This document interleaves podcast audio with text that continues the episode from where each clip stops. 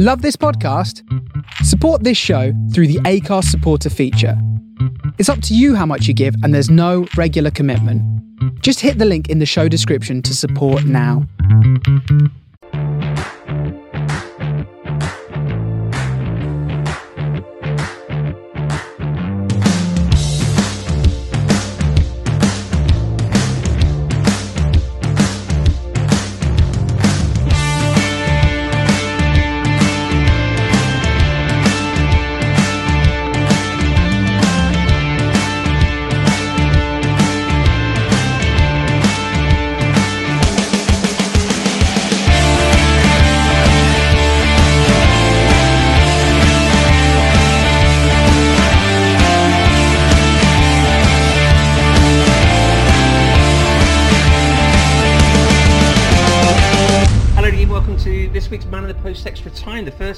The new Premier League season. I am your host Chris. Uh, with me this week I've got Ryan. How are you?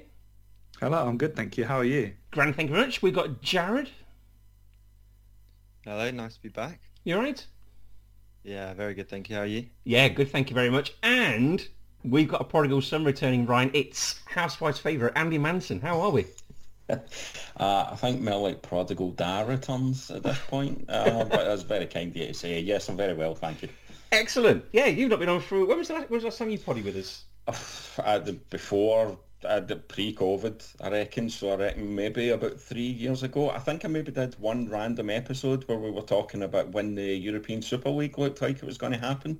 Oh, yeah. I ended up doing one random episode then. But yeah, other than that, it's been about three, three and a half years since I was anything approaching a regular. So Right, well, Yeah, Same, same for me then. So that's.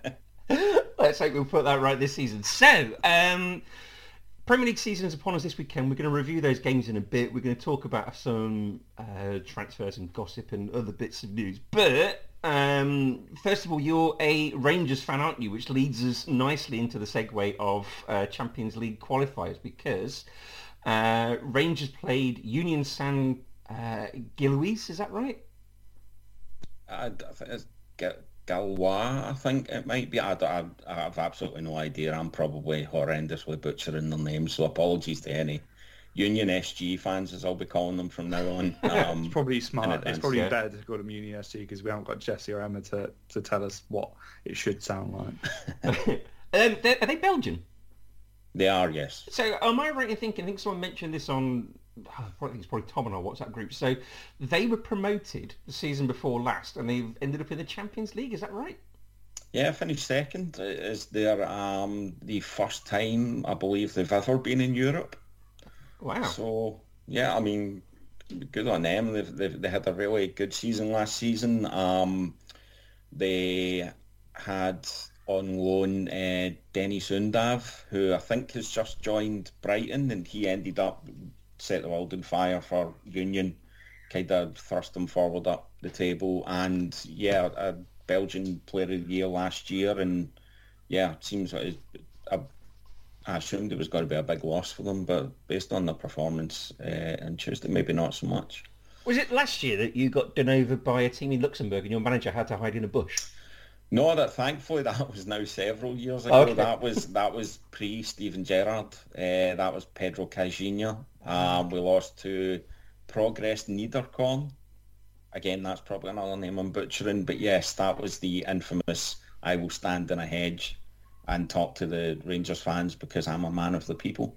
So you've come a long way since the Europa League final, which if you'd won, you'd be a seeded, you'd be in the first pot of seeded teams, wouldn't you? yeah, it's it's it's incre- incredibly frustrating. I mean, for a number of reasons. One, I still hold great regret about the Euro- Europa League final. Um, I thought the goal we conceded was entirely preventable. Ryan Kent, who doesn't have a great goal scoring record, I think I would have rather had anybody else in front of goal for that last minute chance that, that Kevin Trapp Yes. uh, clawed away.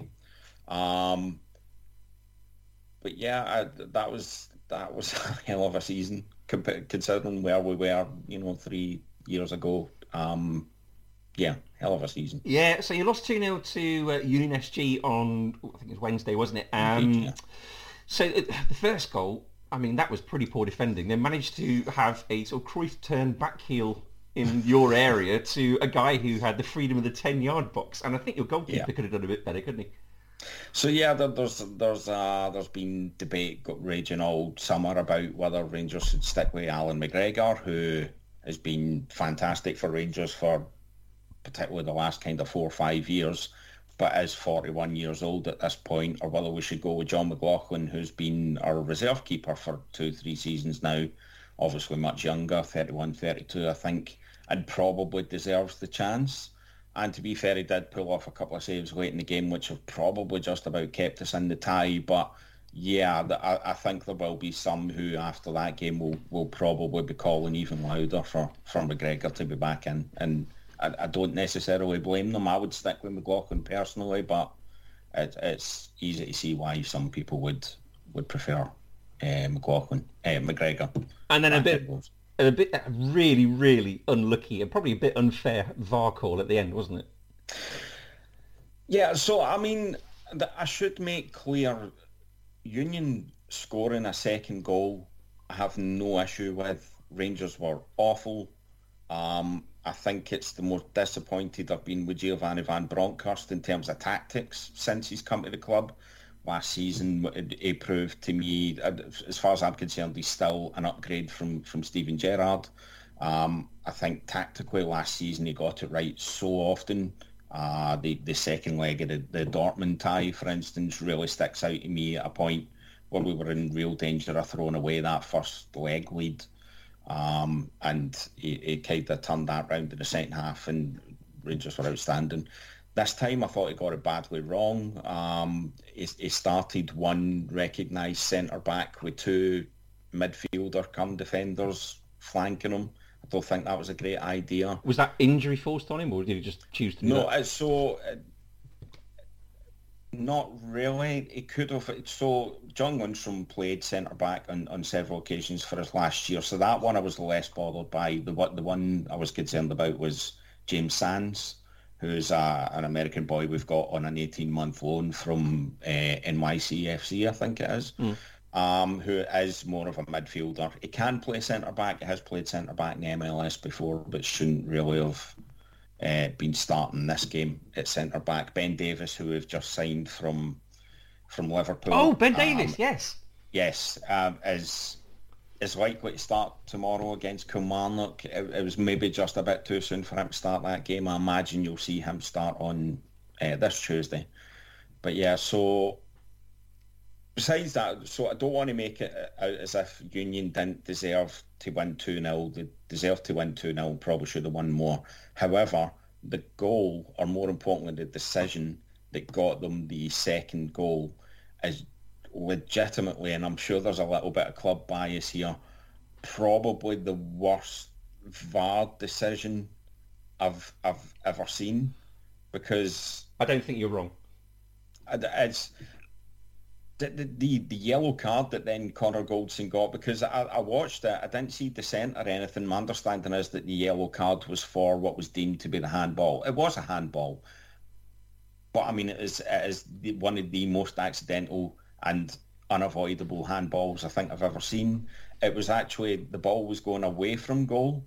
So quite why a, a penalty was given for it, I don't know. And then to follow it up with yellow card, as I said, was was ludicrous. So it- Um, it was kind of a deflection from a Rangers player sort of blocking to another sort of blocking Rangers player about a foot away from him, wasn't it? For anyone that's Yeah, not I, it. th- I think it might. I think it might have been off Lundstram actually. I think Lundstram and, and Goldson both went out to kind of block a, a shot from the edge of the area. It rebounded off Lundstram. Less, I mean, less than half a second later, it was hitting Connor Goldson in the hand. Again, I don't think he could have done anything to get out of the way.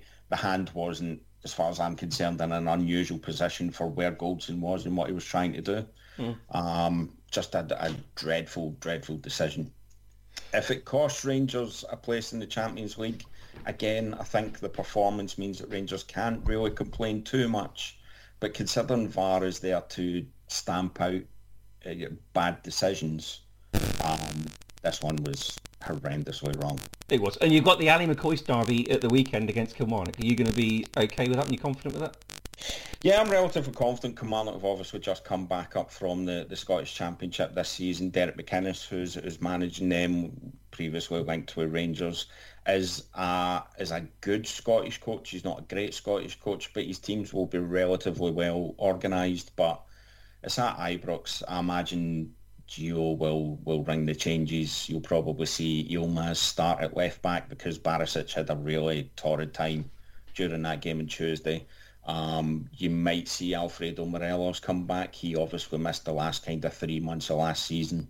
Uh, that would be a real boost to get him back. Um, yeah, I, I, think we'll be comfortable enough. We've got we've got a very good record against Kilmarnock over the um, the last kind of twenty years. or So yeah, I think we'll be okay. Cool. Um, that's probably more Scottish football we've talked in the last eight, nine minutes and 47 seconds than we have in the last five years. um, yeah, you're, this, the uh, the revolution has come. The Champions League qualifying games was Monaco one, PSV one, Benfica one, Midtjylland one, uh, Bodo Glimt. Uh, they beat uh, Zalgiris uh, 5 0. Maccabi Haifa beat Apollon uh, Limassol 4 0. Red Star Belgrade beat uh, Pyunik 5 0. So there was loads more than that as well. Um, I could probably go into. Jared and Ryan, have you seen any of those games this week? No, F- football doesn't restart until tonight. That's that's what I say. Jared? No, no, you didn't see any of those. No, I haven't seen any of them. No, yeah. Oh, fair enough. Well, there were a couple of um, there was uh, qualifying stages for the uh, Europa League and the Conference League. I'll just read out the ones involved in the British team. So Linfield in the um, Europa League qualifying, they lost 2-0 at home to FC Zurich. And then in the Conference League, Dundee United uh, beat uh, AZ Alkmaar 1-0. Um, and then uh, Hibs lost 1-0 away to Rigas footballer, footballer Scola. That's pretty cool. Um, right, so so transfers that have happened this week. Um, Kasper Schmeichel has left. He's gone to Nice, which is nice, isn't it, Ryan? Yeah, I'm glad to see the back of him. To be honest with you, did he play well against was, Chelsea?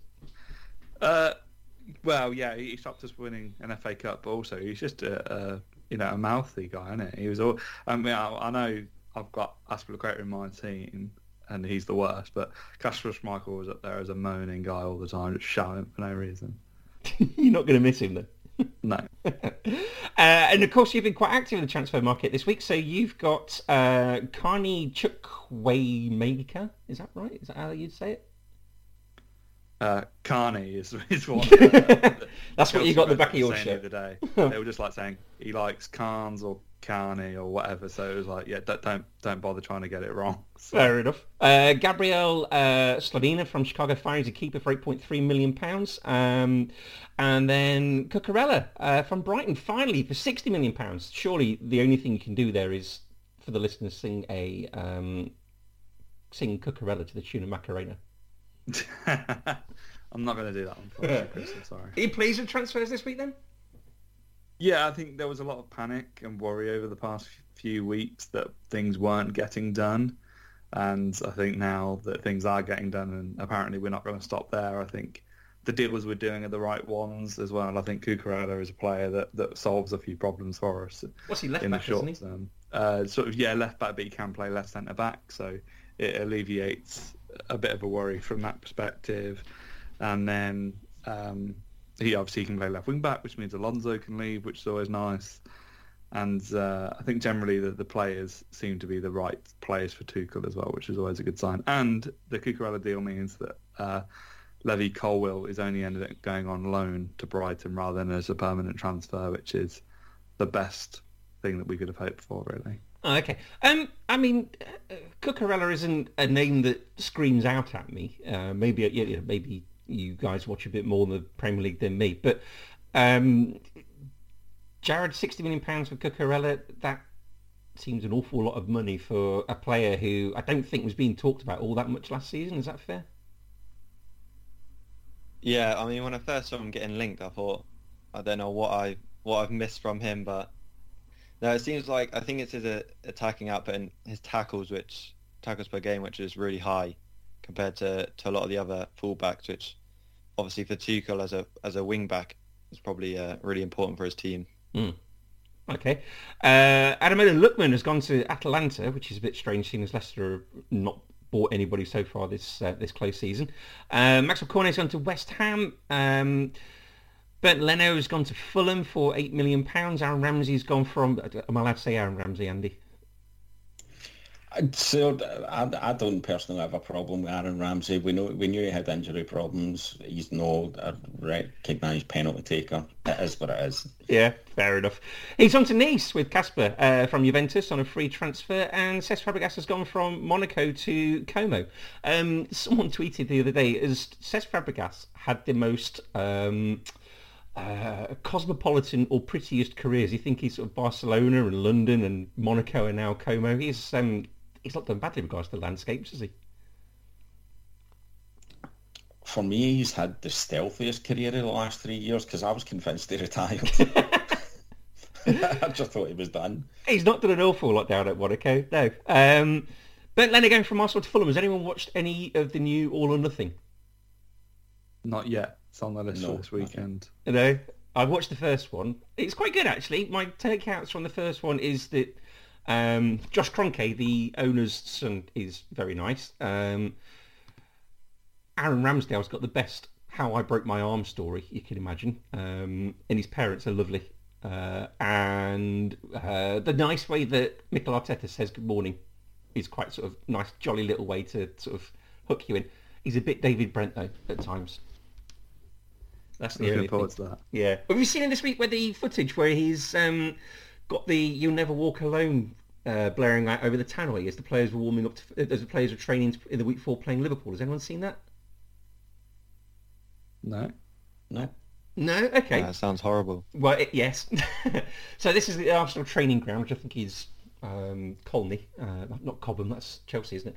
Uh, Colney, uh, they were there sort of training, and this is the week before they're playing Liverpool. So to get the Arsenal players in the mood of the famous Anfield atmosphere, because, you know, everyone knows that the atmosphere at Anfield is the best in the world because it's said so often by TV presenters.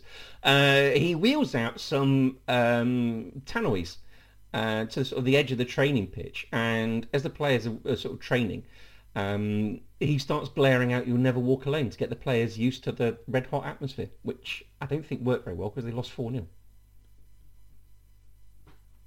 Anything like that, Jared, that your coaches have done? Land of Our Fathers blasting out or something mid-game?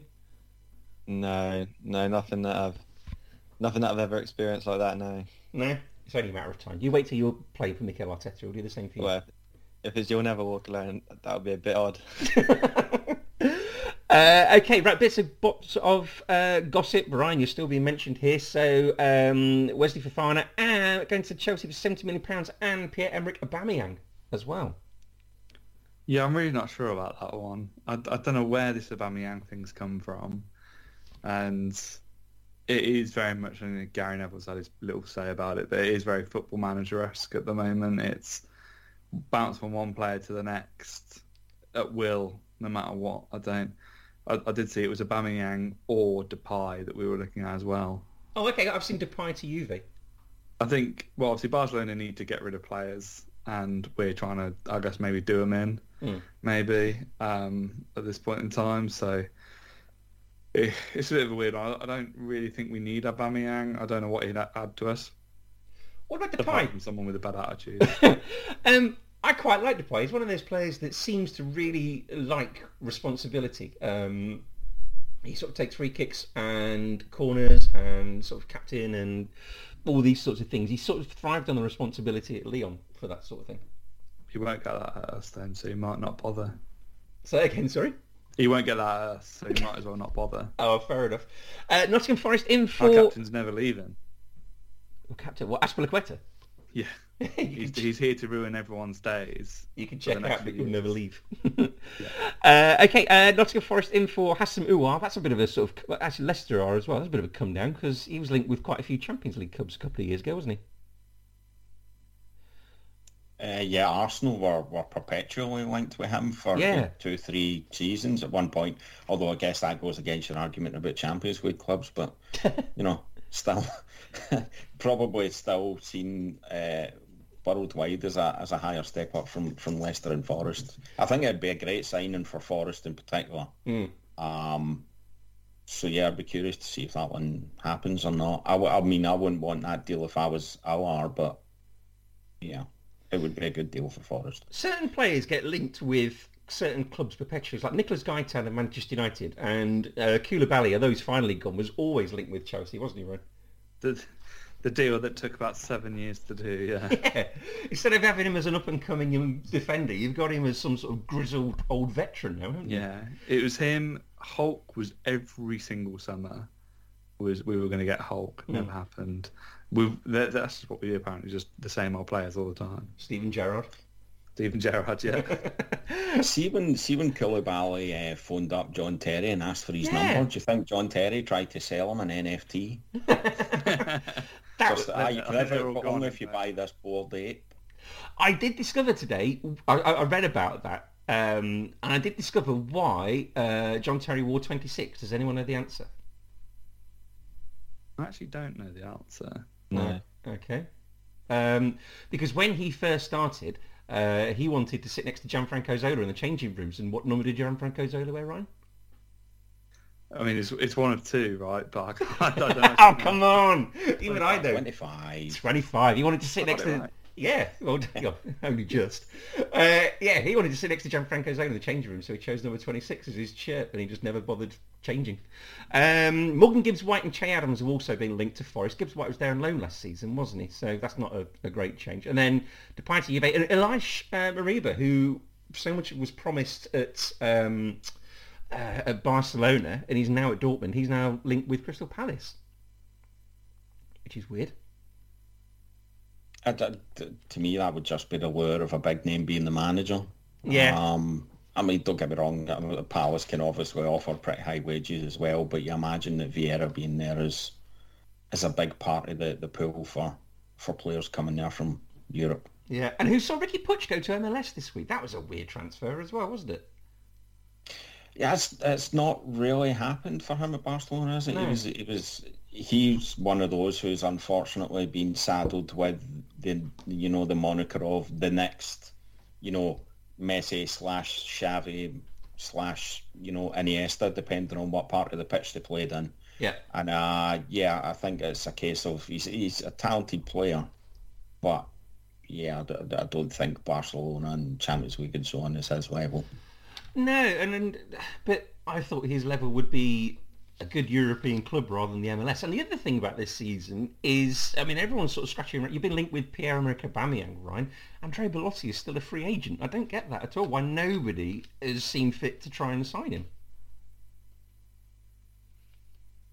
I think when you look at a lot of the, I guess, top clubs, I think they play a certain style of football. I don't know if Belotti necessarily fits into that anymore. Hmm. I mean, I say that, but the the old football manager thing used to be you'd always buy him and play him as like a pressing forward or something, and that, that would be, you know, he'd be the top of it, the top of the class in that one. But obviously, it's been a few years now, and I, I just I don't know where, let's say in the Premier League, whether he'd fit in there or not at this point in time. Yeah, I'm just trying to think. Does any team really play with a number nine in the Premier League? Or a poacher? That's the sort of player he is, isn't it? Um, I'm not sure. Jared? Leicester could buy him, get a signing for once. I'd say Leicester just needs someone. Yeah. Jared, just hang around there at the sort of outside of the uh, of the ground with your football boots or something. Yeah, you never know. Yeah, They need someone, and they like Coventry players, so that's true. Well, apart from poor George Thomas, of course. yeah, that's true. Um, okay, right, bits and bobs of news this week. So, Frank Lampard has suggested that support and quote-unquote tough love can reignite Dele Alli's Everton career. He started one game since his January move. Apparently, if he makes over 20 appearances, I don't know if they're starts or just appearances, they owe Spurs another £10 million, which um, might limit his appearances. I don't know. Are you a carrot or a stick player, Jared? Um, I, d- I don't quite know what you mean by that. Okay, are you a player that thrives on having an arm around the shoulder or a kick at the bum? um, kick at the bum, but then a carrot if I've done something really good. Yeah. What about you two guys? Andy and Ryan, what sort of players would you be? Arm around the shoulder, I think. Are you? Yeah, I, I need validation. give, give me the arm around the shoulder every time. I, if you, if you try to hit me with a stick, I'll probably turn around and hit you back with it if I'm being completely... Do they do uh, arms round shoulders in Glasgow? Uh, normally when they're going to punch you with the other hand. Fair enough. But yeah, would they do do it, yeah. uh, okay, right. The Leeds owner has been talking to the Athletic, Andre, uh, Andrea um, Radrizzani. Uh, he says that the Raphinha transfer to Chelsea was quote unquote done, and then he said, "Let's just say Barca influences convinced the player to wait," uh, and then of course they got him. Uh, when they managed to somehow cobble the money together, although they might not have done, as it transpires later on today. Um, Ryan, how peeved were you that you didn't get him? Is this karma from Willian and Spurs all those years ago? Um, and Emma has asked you to say something about Barcelona and transfers, hasn't she? Uh, yeah, so Emma's quotes uh, were, I mean, it was very, focusing mainly on morally bankrupt, which is which is good, uh, and how much he hates Barca these days. But I said, don't worry, I'll say it for you. Um, yeah, they're just they're just not very nice people, are they, at Barcelona at the moment? Well, mainly probably one man um, in Laporte. Uh, yeah, not Laporte. What's his name? Well, What am I saying? Laporte. Laporte. I was thinking like I was thinking like I was saying the the Man City's defender name. Man City defender. I was thinking, hang on a second, he hasn't done anything wrong. Bless him. Did you know that? do, you, Um, do you ever see the guy on Twitter that confused Aymeric Laporte's name? I think so. What what did he confuse it to? He thought, because obviously his first name is I'm he thought that his real name was Eric, and when he says I'm Eric, that means like, hi, I'm Eric. Oh my god! I think I have seen that actually. Yeah. Sorry, go on. Um, you were saying. yeah, bastard. Well, it, it's all a very weird situation. I don't think necessarily we will miss him massively. I think the deals we're doing since I think will make up for it a little bit. It's just one of those things where the deal was done and he'd been promised to Barcelona for about the past six months, according to all the stories from from Deco. And it's all very strange. I don't. I don't think it's the same level of. I, I don't know if he did a medical with us. I guess that's the interesting because obviously that was the Willian one, wasn't Yes. it? He had a medical. um, I don't know how quote unquote close it was, and the same with the Koundé deal as well. I guess in terms of if it's almost like the player, it's almost like the player's wish wasn't important in the story. Yeah. Because I think both of them clearly wanted to go to Barcelona and uh, and decided to wait for their deal rather than just picking the first option that came up. So frustrating, and Barcelona I think are, are paying the price for it now. You know, we've we've not let them have Azpilicueta. They'll get Alonso because that's beneficial for everyone. Um, and then I think actually they can't actually register any of their new players anyway. Yes, so that's news out in the last hour. They still can't register players, so they still have to offload Frenkie de Jong somehow. So are you confident that he's going to be a Chelsea player come the end of the transfer window? I wouldn't say confident. I think it's a potential because um, uh I think w- with the new owners, I think they are for this summer in particular. I think they are willing to pay over the odds, as we Mm. talked about with Cucurella earlier. I- I, I could see a scenario where it's a hundred million pound deal. I, I did see something earlier that suggested both us and United would actually pay Frenkie De Jong the 17 million that he's owed in deferred wages, because I think that's the, the big sticking point. Apparently, is he, he wouldn't want to leave because he's owed all this money, and Barcelona are obviously saying no. Yeah, and there's pressure on Gerard Piqué tonight to lower his wages so Barcelona can afford to register players. It seems quite unfair to stick this on the players. I, I saw uh, a thing, and whether it's true or not, I saw that they, they're trying to get Braithwaite off their books, and Yeah. basically said to him, "Do us a favour and just leave for free, and, and don't ask for any of your money back."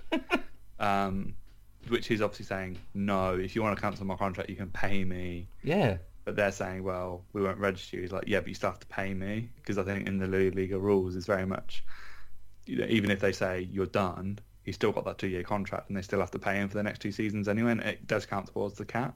Yeah. So th- it's very much like they're just begging players to not be on any semblance of money anymore. It's just, you know, can you just take a 50% pay cut so we can register Lewandowski and Christensen and all these players that we've spent 50 million pound on, but we can't actually pay you your actual wages. Um, speaking to Emma last year, as Barcelona going through their sort of crises, there were a couple of sacred cows that she didn't really want sold. Um, Frenkie de Jong wasn't one of them. She said that if he goes, then he goes. You know, that's that's not a problem. So, would you take? Are you, are you happy to take him? And would he be an upgrade on your current midfield? The problem is I don't know where he overly fits in our midfield because we've got a lot of midfielders at the moment. There's a few that need to move on, Mm. and it's very much like we've just signed that yeah that um, lad from Aston Villa for 20 million, and the reason he left Villa was for top flight experience, which I don't know why he's joined Chelsea. Uh, Because you got Sam unless- Conor Gallagher coming back, haven't you? Unless he fancies a loan. Yeah, we've got Gallagher. So, you know, we've got what Kovacic, Jorginho, Gallagher, Kante, this new kid, potentially De Jong, Barkley still there, Loftus Cheek. Loftus Cheek still there. Um, you know, whether you count Mount in that scenario as well, unless you count him as a front three player. Mm. Um, we've got a lot of players that position, and Gilmour's still on the book. Gilmour's still Oh, yeah. Around. So it, it's difficult to see where Dion comes into that scenario of who Yeah. gets the priority because Jorginho in theory should leave at this point. That, that with the players that we're bringing in, it's very much like a lot of that old guard will move on. Could, he, Um, could he replace Kante for the future? Because Kante sort of tailed off a bit. Yeah, I think the idea is that he'd stay, and I think people around him would probably leave. Because I think he is still. I mean, it, when he came on in one of our, I think it was Udinese maybe, he still bossed that game. I think if he stays fit, and I think we need extra midfielders to, to ease the burden on him. And I think I can see him playing the big games and you know all the other games he he shouldn't need to play. But last season, I think we relied on him so much to settle us down in games or, or to be that runner that we probably caused more harm than good, really. Yeah. Okay, uh, other bits and bobs. Uh, Jurgen Klinsmann has got a solution to stop um, Ein Farmers League. Is that how you say it, Jared? Which one? Let's try my German. He's got a solution to stop um, Bayern Munich dominating the the, uh, the Bundesliga year on year. He wants to introduce an MLS type playoff. Um, so the top four teams in the end of the season they go and have a little sort of mini tournament, and then the winner of that is crowned Bundesliga winner. I don't think that's going to stop them really. No. No, they're just. I mean, if you look at their team, it's ridiculously strong. Even just the bench. well, they mean, started they- tonight against Frankfurt, and they're winning, aren't they? Yeah, and then in the Super Cup, they had their full strength team from last year, apart from no Lewandowski, and then they bring on de Ligt, Gravenberch. um, I mean, it's just Mazraoui. It's just ridiculously strong. Coman. Yeah. So, Did I anyone? can't see him. Did I anyone? can't see him Sorry, you can't see them.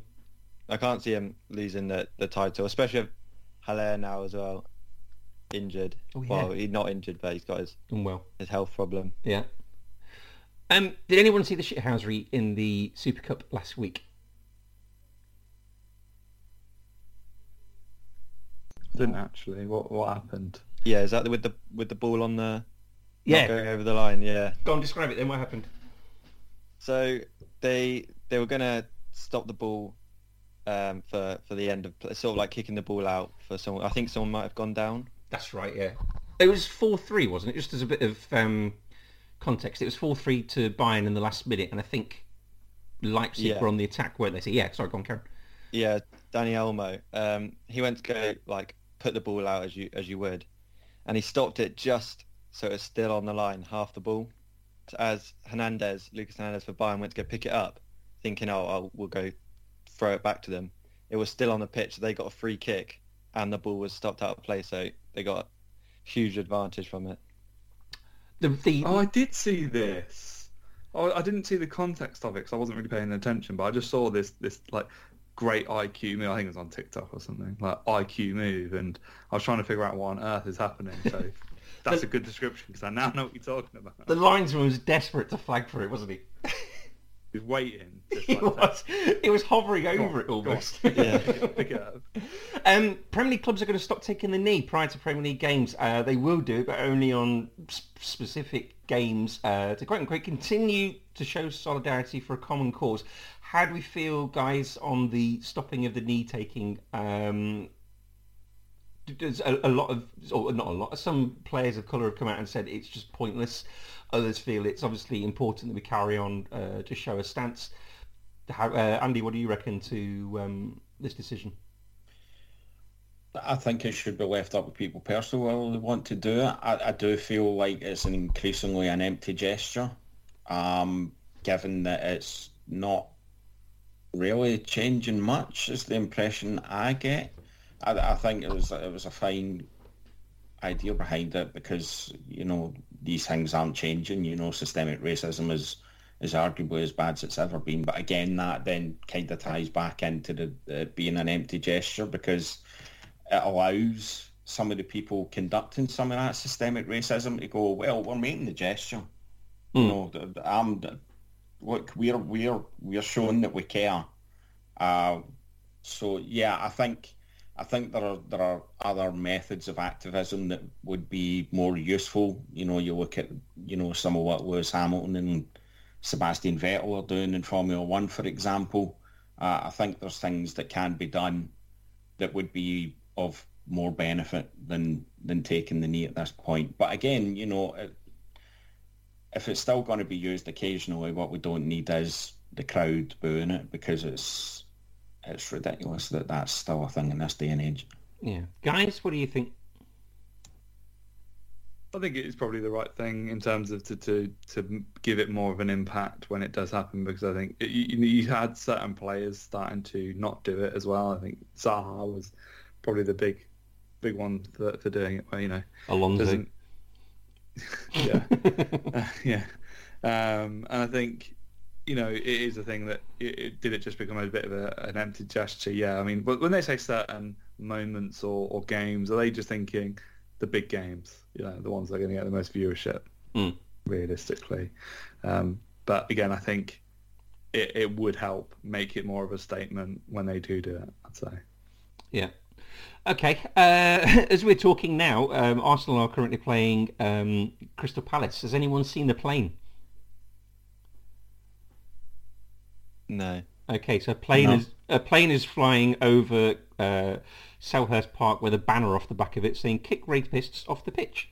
Uh, I guess that is in relation to ah. the unnamed Arsenal North London-based player who obviously we won't mention. Allegedly, allegedly, allegedly yeah. Arsenal as well.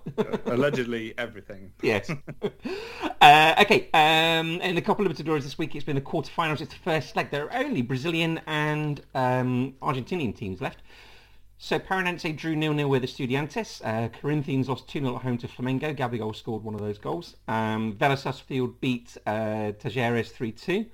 Atletico Mineiro drew 2-2 with Palmeiras. Um, Chelsea favourite Hulk uh, scored. Um, and Luis Suarez has uh, made his uh, second debut for Nacional in the Copa Sudamericana to uh, Atletico uh, Goianiense, I'm sure is how Jesse would say it.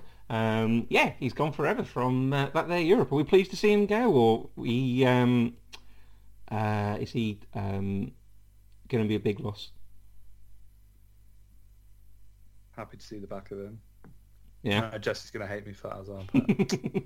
sorry, sorry, Jesse. Fair enough. Right, okay, so we are going to talk about the Premier League. Uh, it's back this weekend. Um, we're recording on Friday night, so we are currently, uh, how many minutes are we? We are at half time, so we're 45 minutes into the new Premier League season. Um, a potential banana skin for Arsenal. I have to bear in mind what happened at Brentford on the first day last season, but they are currently winning uh, at half time against Crystal Palace. Um, tomorrow is uh, the uh, Saturday where it all comes back again in the Premier League, and it all kicks off at uh, Craven Cottage at 12.30 on BT Sport minus Jake Humphrey. Um, it is the uh, Steve Finnan derby, Fulham versus Liverpool. So, uh, who has triple captained Mo Salah this week? He's not even in my team. What? No, I've gone for um, Darwin Nunez and Luis Diaz. Have instead. you? Okay. Yes. I've got Salah Diaz and Trent from my team. I've got Trent as well, but yeah. then I've also got Haaland up front with Nunez. Oh yes, uh, Ryan, I've got beef with you. For chatting with about Nunez. no. I was, I, I, I was going to say when uh, when Jared said Nunez, I thought, oh, well, that fraud. no, I've got beef with you about Trent. What? What about Trent? So yes, uh, bang a tweet. it was very funny. Yeah. It was quite funny. Um, so yesterday, uh, Trent Alexander-Arnold was linked with Barcelona for 67 million pounds. I suggested there might be missing a one between. Oh, it was a euro. There might be missing a euro between the a one between the euro and the six sign, but no. Apparently, um, it's open season on Trent because I saw you liking it as well, Andy. I think I suggested that Trent was a worse defender than Alex Jones's lawyer. You did. Um, I did. Also true. It's also- Stop making funny jokes about my Trent. I shouldn't be laughing at them. uh, yeah, okay, so Liverpool versus Fulham. Um, Fulham, how do we see them different from the last couple of times they've been up? Will they be different, or is this going to be a sort of Liverpool uh, comfortable win? Jared, what do you reckon? comfortable win. I, I really can't see Fulham making much of a mark. I mean, Mitrovic is going to be the the key player for them. If he can score some goals, then maybe it might survive. But based on his previous form in the Prem, it- it's it's looking unlikely. Yeah, it is, isn't it? Uh, Andy and Ryan, what do you reckon? Uh, yeah, yeah, I've got I've got Fulham going straight back down. For me, the issues with Fulham are the same as they've been the last couple of times they've come up. They're too light touch. Um, I'm not necessarily saying you need to fill your team completely with hammer throwers, but at the same time, I think you need to be built. Not necessarily. I think you need to give up some of your footballing principles to stay in the Premier League in the first place. Then you can build on it. Fulham seem very tied to, well, we're going to come up, we're going to play football the right way and so on. And unfortunately, they don't have the quality of player to be able to do that. So, yeah, this will be a, a comfortable Liverpool win and the start of a, a fairly uncomfortable season for Fulham, I would imagine. Ryan, is it uh, Marco uh, Frauda Silva, or do you think he's got a chance of keeping them up? Oh, Fulham are going to win, I think. What? You're just taking the piss now, aren't you? Yeah, no, no, Liverpool win like four or five now, yeah. Actually, if they Fulham- win now, good crikey, you'll be uh, a soothsayer, wouldn't you? Fulham are going straight back down. Yeah, there's no, there's no doubt about it. The, the yo-yo or the swapping with Norwich will complete its annual tradition. They'll swap over each other at the at the end of the year. But yeah, they're they're, they're going down. They're going down. Fair enough. Uh, the first of the three o'clock games is Bournemouth versus Aston Villa in the Tyrone Mings derby. Uh, Andy, what do you reckon to this one? Do you, how do you see Scott Parker uh, team faring against? you. Oh, it's your Steven Gerrard, isn't it? It is. Um, Villa for a tight win. I think some of the predictions I've seen for Villa this season are overblown. I've seen some people have them top eight. I don't see it. I still think Gerrard is. I still have doubts as to whether Steven Gerrard's got a plan B. It was my big criticism of him when he was at Rangers, even the season we won the league. Um, I felt that the games where we struggled most were the games where teams set out to frustrate them, and he didn't have the nous. So did you To- finish that season unbeaten? We did, yes, but did he I, need a I believe that a big. I believe I, to me it did because. I I mean, we, we were we were outclassed by Leverkusen in Europe, um, even at Ibrox, where you know you saw last season what the crowd and a you know a good tactician can can do for. Let's be honest, a, a smaller club in terms of finances and so on. Um, I think a big part of that was the fact that we were able to play basically the entire season behind closed doors because I think Gerrard signed quite a few players that I would probably deem bottle merchants. Hmm. And I think that was proven with some of the form after crowds came back. Uh, but they should have too much for Bournemouth here. Bournemouth again, I think I think they might be a little bit bit more rigid than, than Fulham but Scott Parker is still also someone who likes to play football the right way. And yeah, those clubs to me are, are just too naive um, to stay in the Premier League. So yeah, Villa to, to win that one by the odd goal. Yeah. Okay. Uh, what do you two reckon? Uh, Scott Parker is, as the rest of the group chat will say, is a PE, PE teacher. Um, yeah, I, I don't know. I don't. I don't think they're going to be up for much this season. So I think Villa win. Although I don't think Villa are going to be tearing up that much. To be honest, I, I don't. I think they'll be pretty middle of the road um, at best. So, but I think this game a Villa win. Yeah, Jared. I think out of all of the the players who got the teams that got promoted, I think this is the most likely one for maybe Bournemouth could take this one. Mhm. Um, just because I haven't really, I can't really see Villa doing much in the season anyway. So Bournemouth could surprise could surprise everyone at the start. Okay, uh, and then Leeds versus Wolves in the uh, Barry Douglas derby. Um, how do we see that one going, Ryan? What do you reckon to Leeds this season? I, Ross has got them going down, hasn't he, from your chat last week, did he? Yeah, I mean, they've had a really weird summer, right? Hmm. Um, and they weren't exactly good to begin with. Um, I think I think they've made some decent-ish signings, but I know there's a lot of doubts on Jesse Marsch and what he can and can't do. Um, and I think I think they'll have a difficult season. Whether they go down or not, I think I've got other teams around them being worse, um, if I remember rightly. But I think that, that it will be a, a long season for them. I've got to be honest, I don't think Ross is giving Jesse Marsch much of a chance, to be honest. Doesn't seem it, does it? Well, they, they don't- they weren't great when he took over though.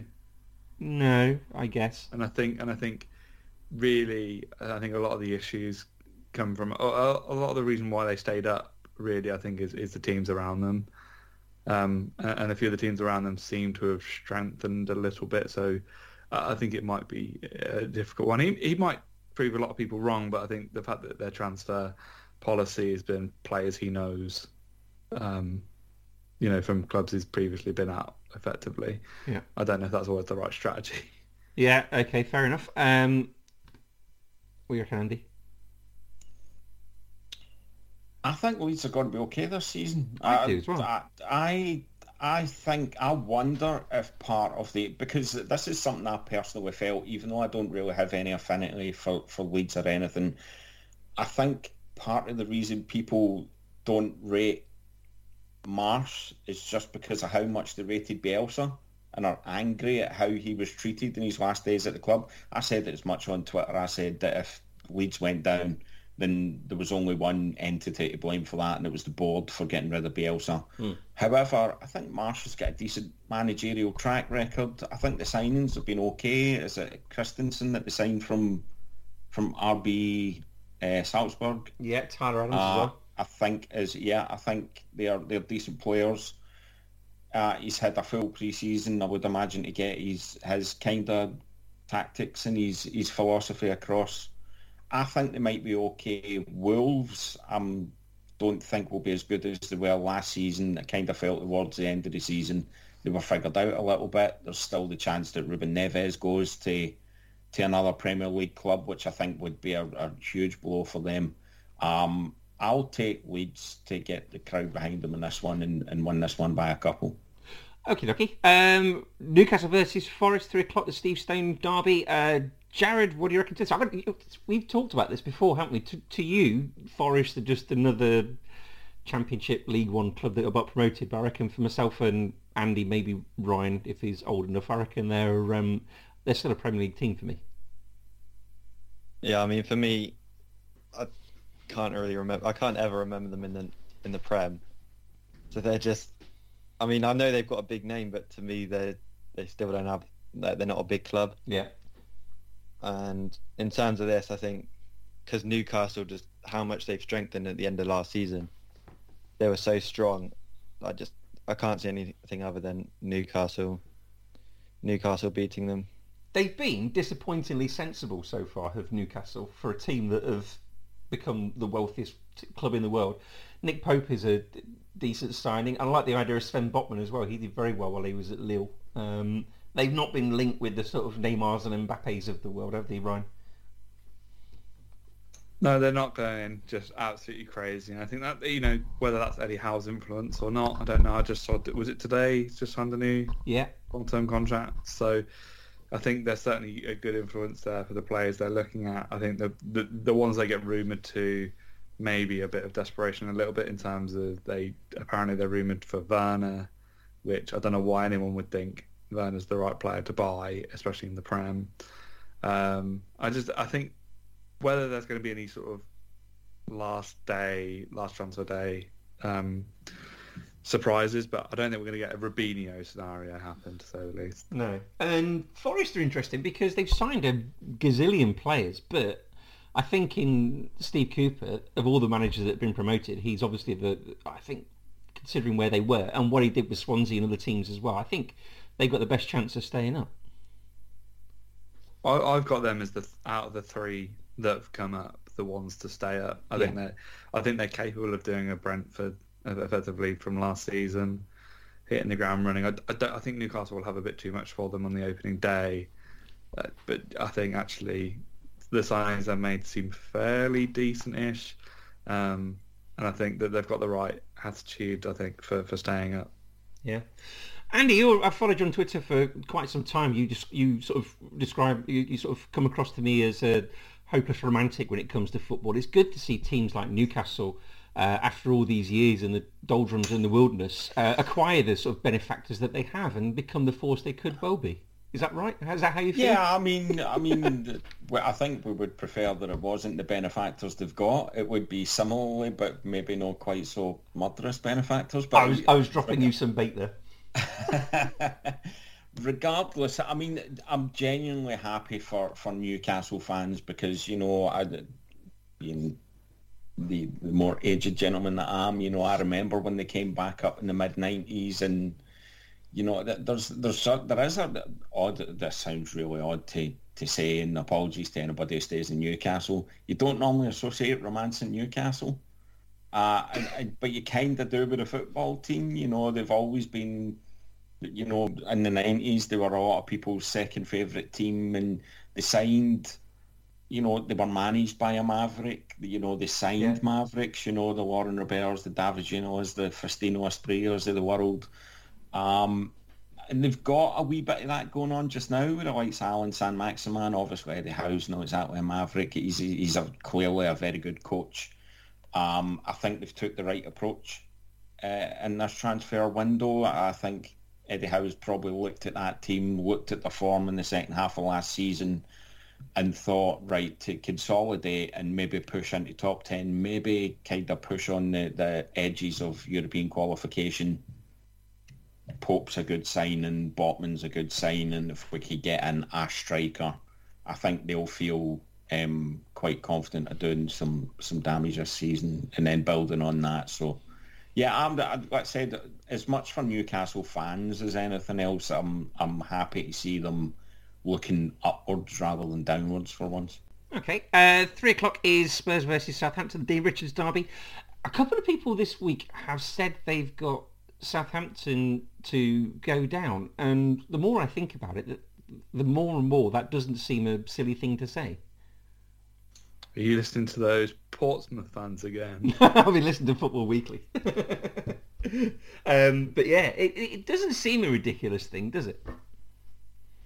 No, their, their, their- their summer has been dreadful from what I can remember and have seen. Um, I don't know how many Ward Prowse free kicks are going to save them Yeah. at this point in time. Jared, what do you reckon uh, to this game? I, I mean, Southampton, I really can't see doing much. And like Hasenhüttl's odds odds on to be the, the second most likely man to get sacked first. You think- Um, Sorry, you think he's the most likely? No, he's the second. Yeah, second most likely. So after after Lampard, Oh, really? Okay. he's yeah from the bookmakers. So I just he he he was on the edge last season, and this it could be his last one this this year. Okay, Andy? Uh, so in, in general, yeah, I, I'm worried about Southampton this season. I uh, maybe I'm biased here. I think Joe Aribo for ten million pound is a very good signing. Mm. Um, he was great for us in Europe. You know, it wasn't just that he was, you know, running over teams in a, a, a two-team league. He, he performed in the biggest stage, scored in the Europa League final, of course, uh, in a role that he isn't really built for playing. I thought he did a really good job playing up front for us for those last few games. Um, but in terms of this game, yeah, I mean Spurs will be too strong for them. They've they've bought very well, um, and they've managed to keep a hold of Conte, and he seems about as happy as Antonio Conte ever seems. Yeah. So yeah, I think Spurs are going to have a annoyingly, a very good season, and I think that will start tomorrow. Okay, uh, Ryan, Everton versus Chelsea on Sky Sports, half past five, Pat Nevin derby. He'd do well in your midfield. Yeah, he would. um, how do you reckon this one's going to go? I think it's difficult because Everton are always a bit of a banana skin for us, actually. Are they? Um, well, I, I, saw the last time that we won at, Good, at Goodison was when Pedro scored the winner, which suggests it has been a couple of seasons um, that we've won there. Um, I feel like we lost to them back end of last season, gave them charity FC gave gave them a few three points. Hmm.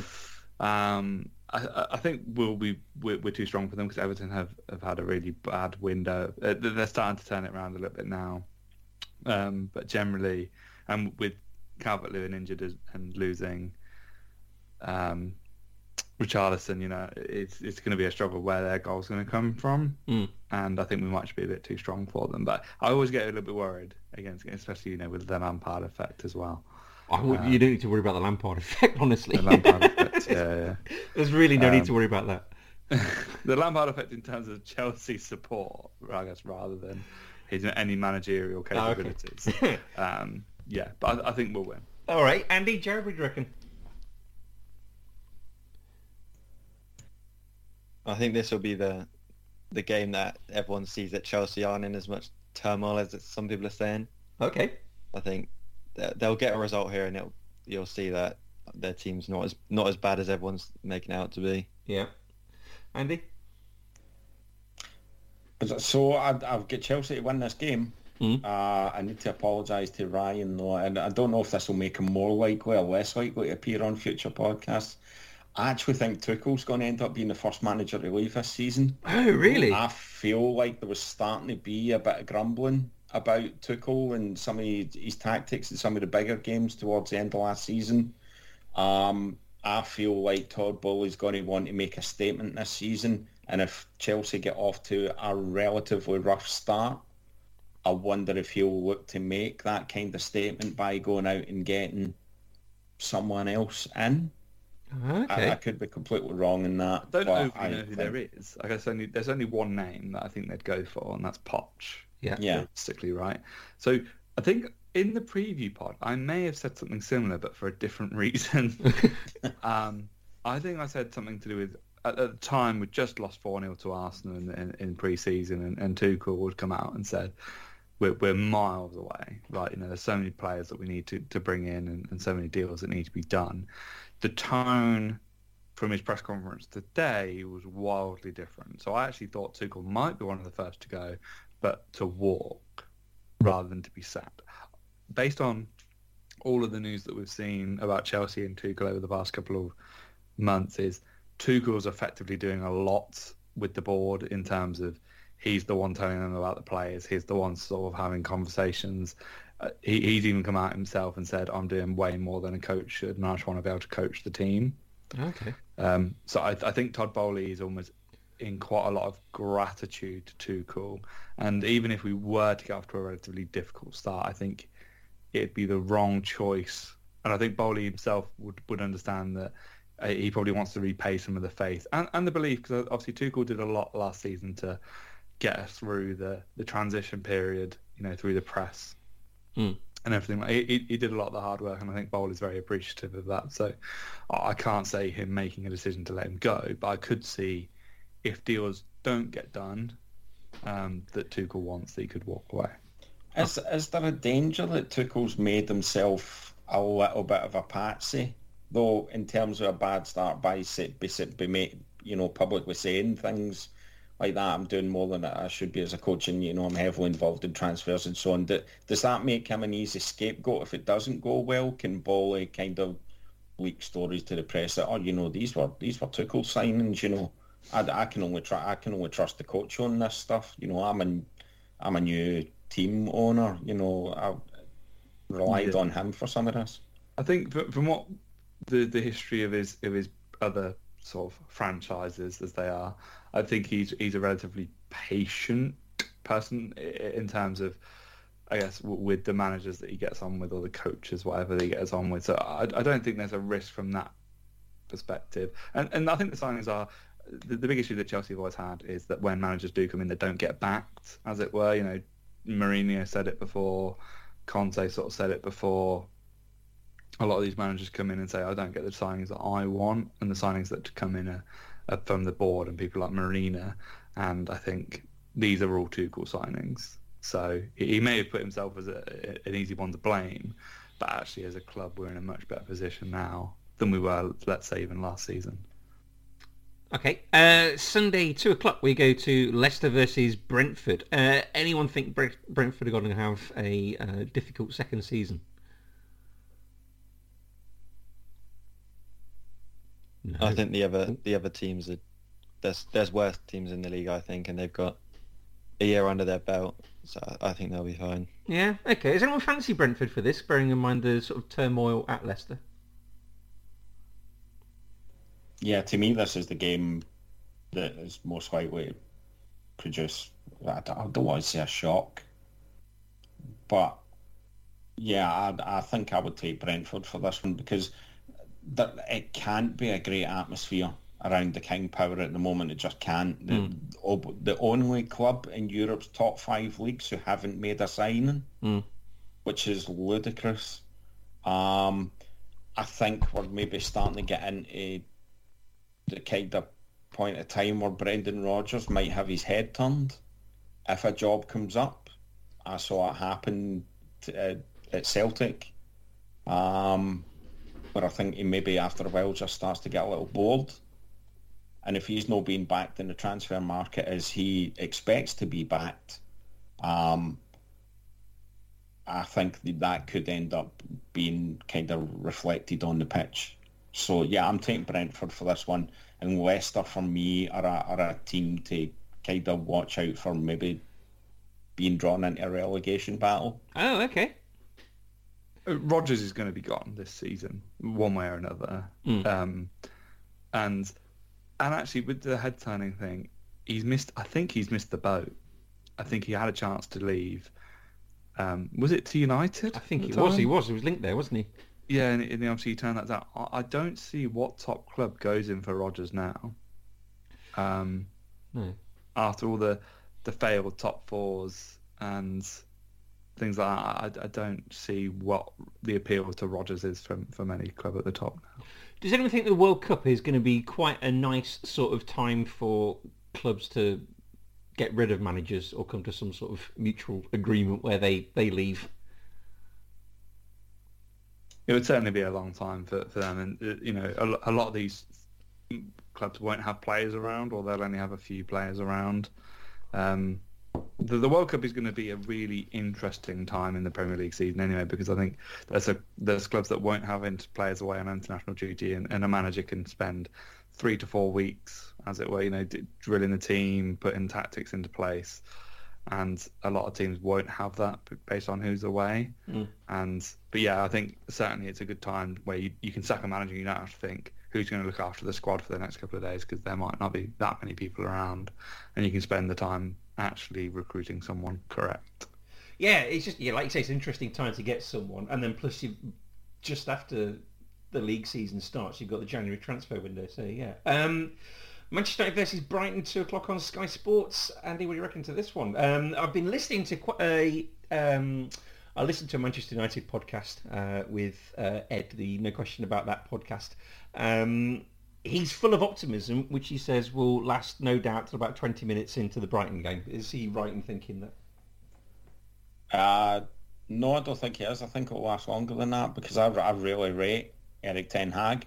Um, I think too many people are quick to dismiss managers who come from those kinds of clubs as, oh, they're playing in a farmers league. But again, to me, that's you you could argue, and I think it would be I think it would be overbuilding the Premier League. But I mean, you could look at the Premier League arguably as playing, you know, several Champions League level games a season. Certainly, if you're a United, and Ten Hag has proven time and again at Ajax that he knows how to get results in big games. Um, the Ronaldo situation is obviously a, a real dark cloud hanging over that club at the moment. The sooner that is is dealt with, the better ideally with him leaving.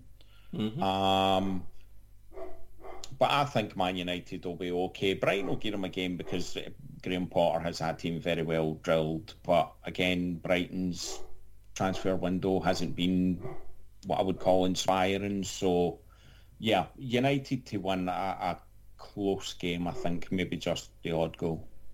Yeah. Uh, guys, what do you reckon? I think I think it'll be interesting to see both teams in this one with Man United obviously and the Ten Hag. It'll be interesting to see how, how they set up and the tactics they use. And with Brighton, they've lost they've lost a few decent players, big parts of their squad with obviously Cucurella going, Bissouma. So it'll be it'll, it'll just be interesting to see how both teams set up this one. And um, I don't think you can I can really say who which way it'll go, but just with Man United's quality, yeah. I'll probably edge towards them. Okay, and Ryan, lastly, uh, West Ham versus Manchester City on Sky half past four on Sunday. Um, they just recruited Maxwell Cornet tonight of uh, West Ham. Is that going to help them, or are we going to have a Haaland not, not goal fest? not in this game. Uh, Erling Fraudland, is that what you're calling him? Yeah, I mean after that miss, uh, no, no, no, I think. Um, yeah, I think this is probably the game. Obviously, the Liverpool game was, was one thing, but I think this is the game Haaland arrives on the stage and, and first Premier League game gets yeah. at least one. Um, West Ham, uh, decent enough, but Man City have just got so much quality all over the pitch that you just can't see any result that's not a Man City win, especially if, if Haaland can get, you know, in, and a goal in the first, let's say, 15, 20 minutes for Haaland and, and the floodgates will open. Okay. Um, Andy, what do you reckon?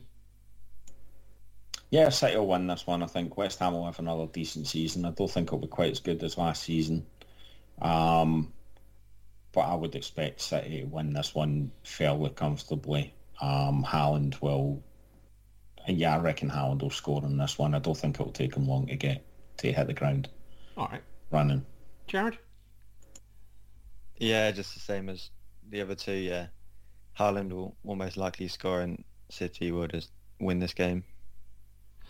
Excellent. Right. Okay. That brings us to the end of our uh, Premier League preview and brings us to the end of our first pod of the uh, the season, guys. Um, we are Man on the Post, part of the Man on the Post network. We will have um, Andy and uh, no, no, you're Andy.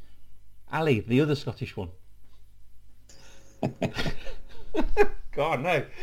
Uh, we will have Ali and he supports the other team in Glasgow as well. Cracky, that was quite a faux pas. Um, we've got to have Ali and Dave and Simon back on uh, Sunday to review the games that uh, we've been previewing here. If you like what you hear, you can follow us at Man on the Post on Instagram and on Twitter. You can give us a like on Facebook as well.